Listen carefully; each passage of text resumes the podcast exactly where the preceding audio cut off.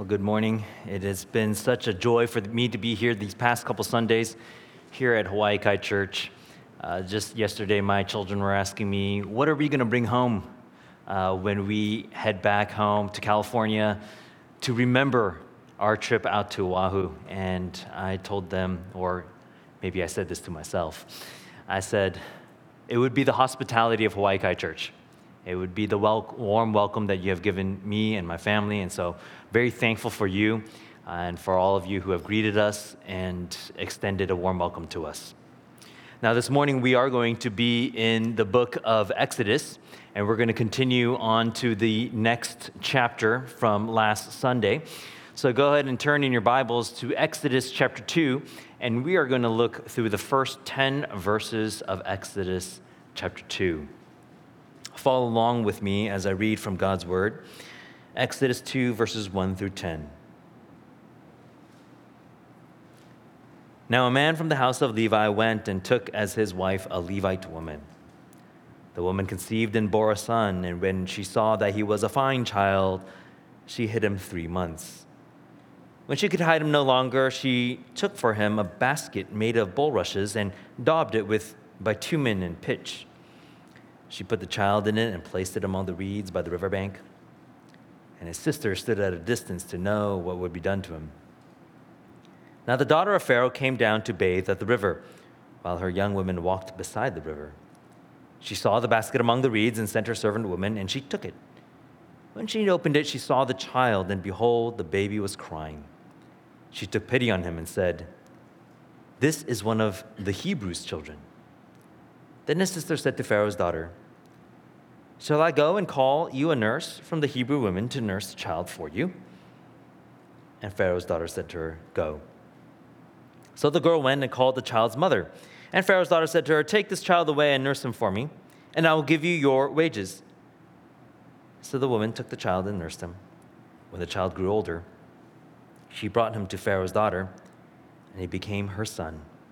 She named him Moses because, she said, "I drew him out of the water." And may God bless the reading of his word. You might have heard the phrase that big doors swing on small hinges. And the idea there is that big events, major events in history, sometimes occur on the smallest of decisions. Just this past year, it's been the 20th anniversary of 9/11, and so I took time to read an oral history of 9/11. And there are a couple stories that stood out to me. One of them is about how two men came running to the gate of Washington Dulles International Airport in Virginia, and these passengers were late, but the ticket agents saw them coming and running, and so they held the gate open for them and said, come on in. And they made it onto the plane and aboard American Airlines Flight 77. Unbeknownst to these ticket agents, these men would hijack the plane and cause it to crash into the Pentagon nearly an hour later, killing 125 people. At the same time on that morning, on 9/11, Jeremy Glick boarded United Flight 93. He was planning on flying actually on that Monday, but delayed his flight for a couple of reasons and then ended up flying out on Tuesday. And so he caught Flight 93, which was hijacked when he and some other passengers decided that they were going to take back the plane. Jeremy Glick is 6 feet, or he was 6 feet, 220 pounds, national judo champion. And he took action. And even though the plane crashed into a field, it didn't reach its intended target, which could have been the US Capitol, and perhaps saved hundreds of lives. And so you see that one makes the plane and kills hundreds in an act of terrorism, and one makes the plane and saves hundreds in an act of heroism. The biggest events sometimes turn on the smallest hinges, and I'm sure there are all sorts of what-if scenarios in your life. What if I made a decision here or made a decision there or did something different? Well, that is what we see this morning in the book of Exodus. Exodus, if you know the book, is a book written to the second generation It is written to a generation of Israelites that have come out of Exodus already, and they're in the wilderness, and they're reading this story for the first time because they have forgotten their past. And Moses wants to remind this generation that saw their fathers and mothers, their grumbling fathers and mothers, perish in the wilderness, and wants to remind them about the faithfulness of God, and also how he can, God can, in surprising and small ways, use all sorts of people to carry out his mission, his plan of salvation. That's what we see here in our passage this morning. We have three women of different ages, different ethnicities, and different socioeconomic backgrounds. All of them being used to deliver God's people in this great plan of deliverance, and yet none of them had the faintest idea of the parts that they were playing. But history can turn on the smallest hinges. Let's take a look at these three women. First, we see in verses 1-4 a faithful mother. That's what we see here in these opening verses, a faithful mother. When we last left off Exodus, it was desperate times for the people of Israel, worried about the rising birth rates. They basically, Pharaoh decided that he was going to exterminate these Israelites. He would oppress them. And yet, the more he oppressed them, the more they continued to multiply. And so he decided that he was going to have a different plan. He takes these midwives, Shiphrah and Puah, and says, go take care of these baby boys. But of course, his plan backfired again. And having failed at slavery, having failed at infanticide, he now turns to complete genocide, because at the end of chapter 1, he says, all of Egypt, you have a decree. You are allowed now to go ahead and kill any baby boys that you find. No longer is it being done in secret. He deputizes the Egyptian people to be vigilante executioners. And yet, in these desperate times, a young Hebrew couple decides to still get married. We're told in verse 1 that both father and mother come from the tribe of Levi, and we learn later in Exodus 6 that the name of father and mother is Amram and Jochebed. And these two, they have their son Moses. Now, Amram and Jochebed have at least two other children that we know of, Miriam, who we see in this story, and also Aaron, who you'll meet later in Exodus. But the decree of Pharaoh has gone out, and it is death to all baby boys. And so you can imagine that scene when the midwife comes, Jochebed's in labor and pushing, and mom and dad are kind of holding their breath as they wait for this baby boy to be delivered, waiting for the midwife to say whether it's a boy or girl, and all the pressure is there upon them. And then the baby comes, and the midwife says to the parents, it's a boy. In what should have been a moment of celebration and joy, a real kind of gender reveal party becomes a moment of dread, because at that moment they needed to make a decision. They needed to make a decision what they were going to do. Are they going to comply with Pharaoh's order or do what's right? But one look at the baby boy, and they knew what they needed to do. It says here in verse 2 that he was a fine child. Now, that doesn't mean that Moses was extraordinarily handsome. It means that they knew he was going to live. It doesn't mean Moses was born with a halo on top and they somehow knew. But they did know this, that this was a child that God had entrusted to them, and they would not sacrifice him on the altar of convenience. So we are told they hide the baby for 3 months. But at some point, she can't hide him anymore. Maybe Moses is crying more. Maybe the persecution is getting more dire in the land. Maybe Pharaoh's henchmen are going house to house searching for these baby boys. Whatever the reason, she creates a basket for him, treats it with bitumen and tar to make it river-worthy, and puts the baby in the bank of the Nile. Now, some of you might be picturing here some wicker basket from all those movies and cartoons or animations that you've seen about Moses and him floating down the Nile. But the term here for basket is an interesting one. It's found only 28 times in the Old Testament, twice here, and 26 times in Genesis 6 through 9, and there it is the story of Noah and the ark. It's that word ark that is being used here. Just as Noah made an ark of gopher wood and covered it with pitch, here we see a basket of bulrushes covered with pitch. I think this is intentional. I think it's picking up the theme of deliverance and salvation, just as God delivered up Noah from the waters of death through an ark, so too he's going to deliver up Moses. So Jochebed, in this act of creative disobedience, obeys Pharaoh's law to the letter. Pharaoh's law says, find a baby boy, throw him in the river. And she has a baby boy, and she puts him in the river, but encased in an ark.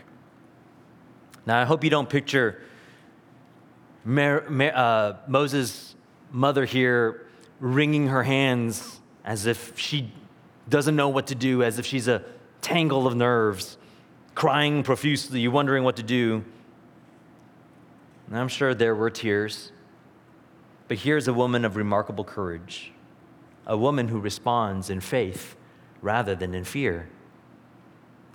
If you look in the book of Hebrews, Hebrews 11:23 gives us a comment about what's happening here and says, by faith, Moses, when he was born, was hidden for 3 months by his parents. They were the ones with faith because they saw that the child was beautiful and they were not afraid of the king's edict. This is how we are to interpret the actions of Moses' parents. By faith in God's promises, by faith that God's word was worthy to be obeyed, she disobeys Pharaoh. So she is not afraid of Pharaoh's order. She is not afraid of what's going to happen to her body. She's afraid of what's going to happen to her soul. So Moses' mother was certainly planning all of this. I think she thought this through, because pitch and bitumen just don't show up on riverbanks. Perhaps in her mind, she thought there's a possibility here that Pharaoh's daughter is going to receive this child and think it is a gift from the river god of the Nile. And perhaps she had observed Pharaoh's daughter routinely coming to this part of the Nile to take her bath, and observed her schedule and timing. Maybe that's all part of her plan. We don't know, but we do know that she is a woman who fears the Lord, and she is not afraid to put her baby up for adoption. Now, it's hard for us to comprehend what this mother went through. It's hard to think through. We kind of understand generally where the story is going to go, but how hard it is for parents sometimes to give up their children, isn't it? We have this thing in the Bay Area where I'm from. There's a term that they have for parents called helicopter parents. Helicopter parents are those ones that are always hovering, always over their children. There are real examples of parents moving with their children to where they are at university to make sure that everything's going to be okay for their children. But look at Jochebed. With courage and initiative, she trusts in God. She took the avenues that are provided for her and gives her child to the care of God. A whole Mother's Day sermon could be preached on the faith of Jochebed and how she is in a long line of faithful women who let their children go. Think of Hannah, who gave up her son Samuel to be raised in the tabernacle, to be a sort of deliverer for the people of Israel. Or we can think of those two women before Solomon's court fighting over which baby belongs to them.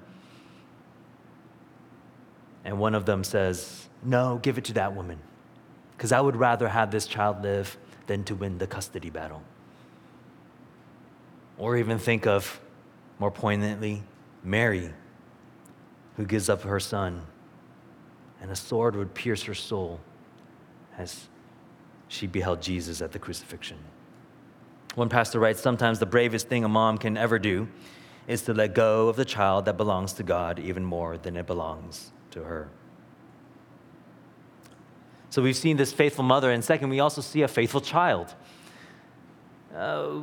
We are introduced to Moses' older sister in verse 4, and most likely this is Miriam that we meet later on in Exodus, and scholars usually put her around the age between 6 and 15 because she's not quite old enough to be expected to be working in the fields, and yet she's old enough to carry on a conversation with Pharaoh's daughter. She's old enough to be given the responsibility to watch over Moses on the riverbank, and boy, does she have an adventure in babysitting. When Pharaoh's daughter discovers Moses, Miriam actually takes action, doesn't she? She talks to Pharaoh's daughter, this little slave girl. She says in verse 7, "Shall I go and call you a nurse from the Hebrew women to nurse the child for you?"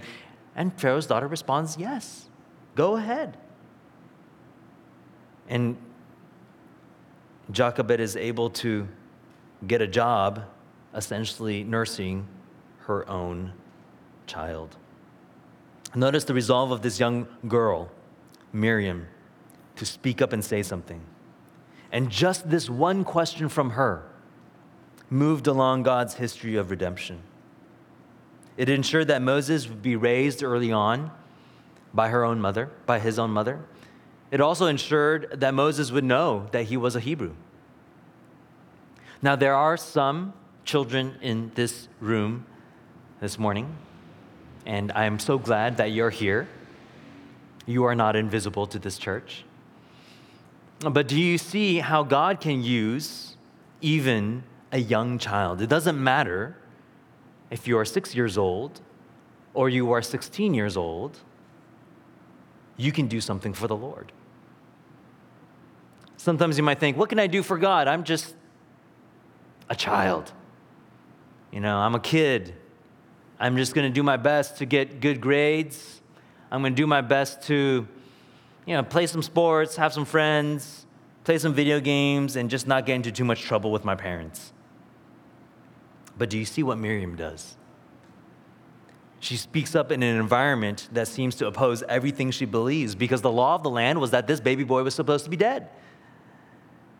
At least that's what all the adults were saying. That's what all the people in power were saying. And so Miriam knew that wasn't right, and she wouldn't go with the flow. So she knew that this would not please the Lord. And so she asked this one simple question. Do you need help finding a nurse for this baby? Because I know a real good one. And just that little decision to trust the Lord, to do what was right, put Miriam in the path of the much larger plan of God. She plays a part in delivering the deliverer.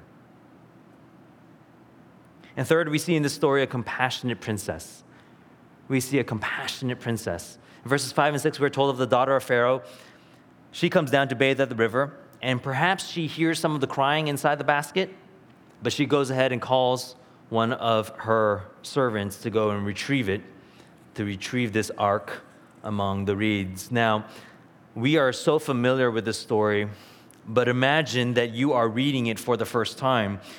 When you are told the daughter of Pharaoh finds the basket, you are likely to be on the edge of your seat because you're probably thinking, this is the daughter of a genocidal maniac, and she's found the baby, and she's going to pick up the baby, she's going to show it to daddy, and then it's game over for this baby. So when she takes that basket, opens it up, with a collective sigh, we read, she took pity on him. The word here could be translated, had compassion. She does not simply just feel a tinge of sorrow and then gets on with her bathing. No, she too takes action. She gets a nurse for him among the Hebrews. She provides materially for Moses' family. And at great cost and risk and defiance, she adopts this child as her own. She takes them into the royal household, where Acts tells us that Moses would be taught all these things in the courts of the Egyptians. This is a remarkable turn of events. It would be as if Adolf Hitler's daughter was hiding a Jew in her cellar. This is not daddy's little girl.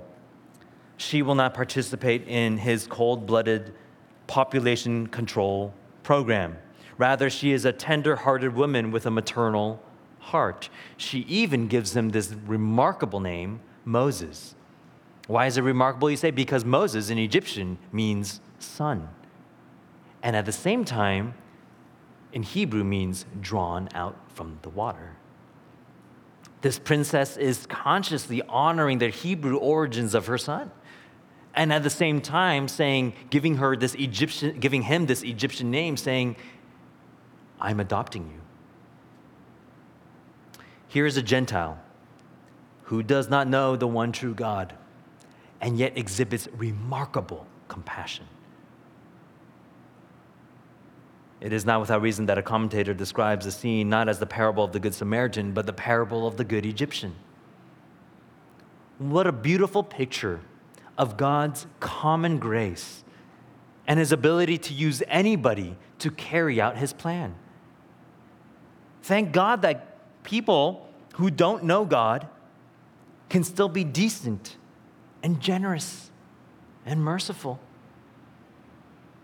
Again, in reading the accounts of those who survived 9/11, my heart can't go out but to be welling up in thankfulness for the firefighters that ran into the towers, even while it was burning, to save people and to ultimately lose their lives.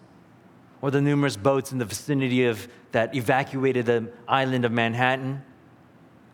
Or the office workers who were going down the stairs and carried their coworkers with them to safety. We should give thanks for every courageous compassion performed by those outside the covenant community, because we are often recipients of such compassion. Whether neighbor or nurse, we should thank God for his gifts to us through them. Now, many of us are familiar with the story of Moses' birth, and it is really a remarkable story, isn't it? But have you noticed, I wonder if you've noticed, that in these opening chapters of Exodus, from last week to this week, Exodus is really the story of 5 remarkable women. Shiphrah, Puah, Jochebed, Miriam, Pharaoh's daughter. And some of you might say, well, the Bible is full of stories about boys, not girls. And I would say that that's true, but a lot of the stories about the men in the Bible are about really, really bad men, aren't they? I mean, try to count on your hand the number of bad women in the Bible, and you probably won't be able to come up with many.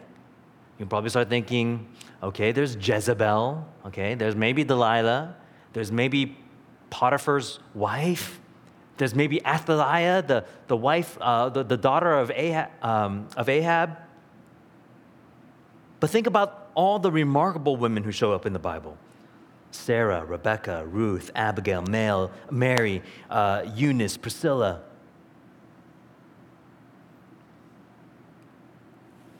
And I met some women in this church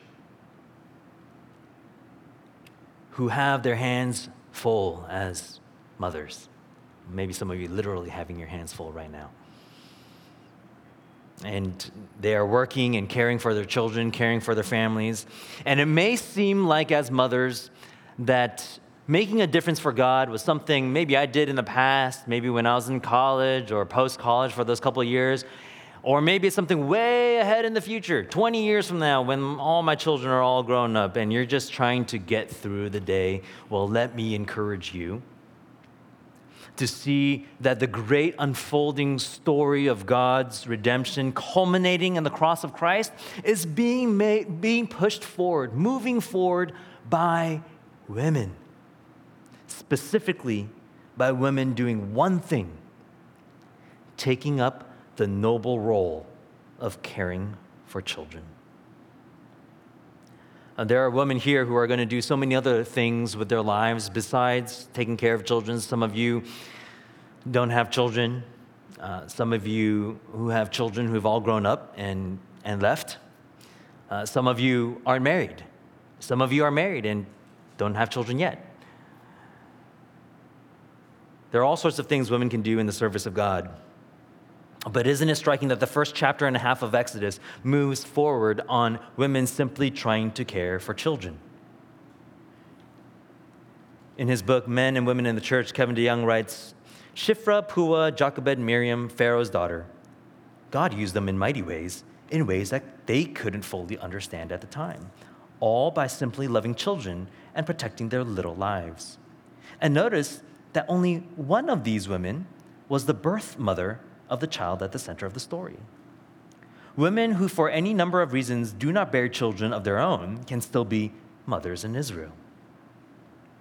He continues, I'm not suggesting that working with children is all that women can or should do in life or in the church, but we should recognize the Old Testament pattern and celebrate that caring for children will be one of the main things and one of the most amazing things many women will do with their lives. So mothers, your labors are not in vain. You do not see the end from the beginning. Here we see God's plan to save an entire nation turning on the hinge of a few faithful women who love children that God has put in their midst. Some of us might feel that in this world, which undervalues children in a culture of death, and you might wonder, what can we do about it? What can we do about it? I'm insignificant. I can't change the laws of the land. I'm unknown. I'm small. I'm insignificant. But church, we can take up the mantle of fostering. We can take up the mantle of adoption, supporting it. I know some of you here this morning have adopted. We can be aunties and uncles serving in children's ministry, in Awana, and youth. We can invest God's word into the hearts of these young ones. We can do what we can to be faithful no matter what age or background or upbringing we have. Now Moses was delivered by 5 women that he might be deliverer for an entire nation. But we can't leave our story there this morning, because all of this was orchestrated not only by a faithful mother and a faithful child, but ultimately by a faithful God. Ultimately, God is the real deliverer of his people, isn't it? God holds center stage through these early chapters, even though he is never named in these early chapters of Exodus. I wonder if you've ever noticed that about the opening chapters of Exodus and this opening of Exodus. There's this hiddenness of God through it all, but it only serves to heighten our sense of his power. We might not think God is acting because he doesn't act in some spectacular fashion, but he works providentially through the normal actions of people in the normal order of life. Did you notice that? I mean, I don't know how you read it. I didn't know if you just thought, oh, you know, this man and this woman, they happen to be married and they happen to be Levites.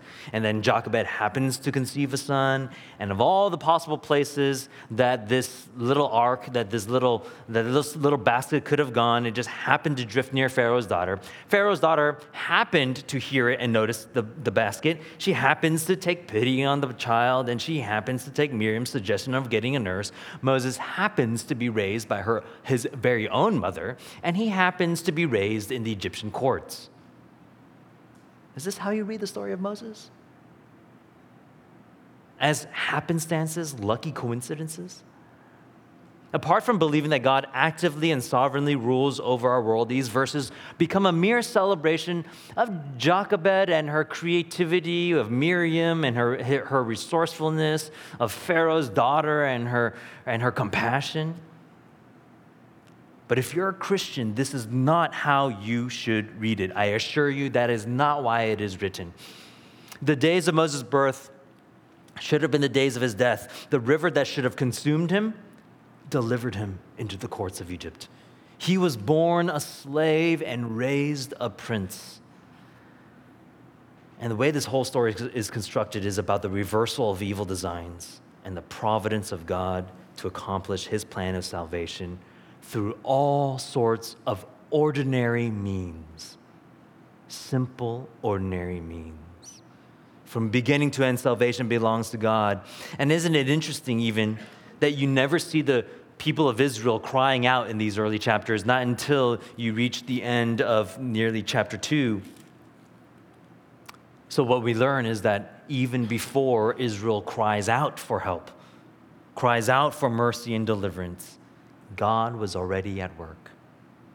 He was preparing a deliverer even before they asked in his quiet and hidden providence. And even while this world, in this hardness of heart, didn't ask for a deliverer, God, in his quiet and hidden providence, orchestrated the birth of a greater deliverer. You see, Moses was a savior, but he was not the savior. Long after the Exodus, the Israelites were waiting for another Savior to be born, and in the quiet and hidden providence of God, this prophet would be also born in humble circumstances. This prophet would also appear after nearly 400 years of silence from God. He too would be born under a death sentence, under the oppressive rule of this oppressive king who wanted baby boys dead. He too would come out from Egypt. He too would be given a name to match his destiny. They called him Moses because he would draw a whole nation through the water, and they called him Jesus because he would save his people from their sins. Jesus is the greater prophet. He would lead a greater deliverance. He would lead his people out to a greater captivity. And in accordance with God's perfect plan, he laid down his life. This child would live a perfect life and lay down his life in an atoning death upon the cross, and the Lord Jesus Christ himself would be the Passover lamb by which many will be saved. It is on this hinge of history that hangs eternity and heaven and hell. So if there are any of you here this morning, this day, and you do not know Jesus Christ, if there are any of you here this morning and you've never repented of your sin and trusted in Jesus Christ as your Lord and Savior, well, look to him today. Don't look from this passage and simply see moms and children and Moses, but see so much more. See what all of those things are pointing to. Jesus is the Savior from God's wrath, and Jesus is the Savior from all your enslavements. Look to Jesus and be saved. Let's pray together. Our Father in heaven, what an enjoyable time we've had together in your word. And as we have looked into your word over these past 2 Sundays in Exodus, we pray that your word would be looking into our hearts and uncovering our idols, revealing where we need to grow in faith, encouraging us where we need to be encouraged, spurring us on to love and good deeds. And we pray, Father, that we would be faithful men and women, boys and girls. And given the opportunity, we pray that we would act in faith. These simple actions, perhaps, on which great hinges, these great doors will swing in your redemptive plan and for your glory. I pray all these things in Jesus' name. Amen.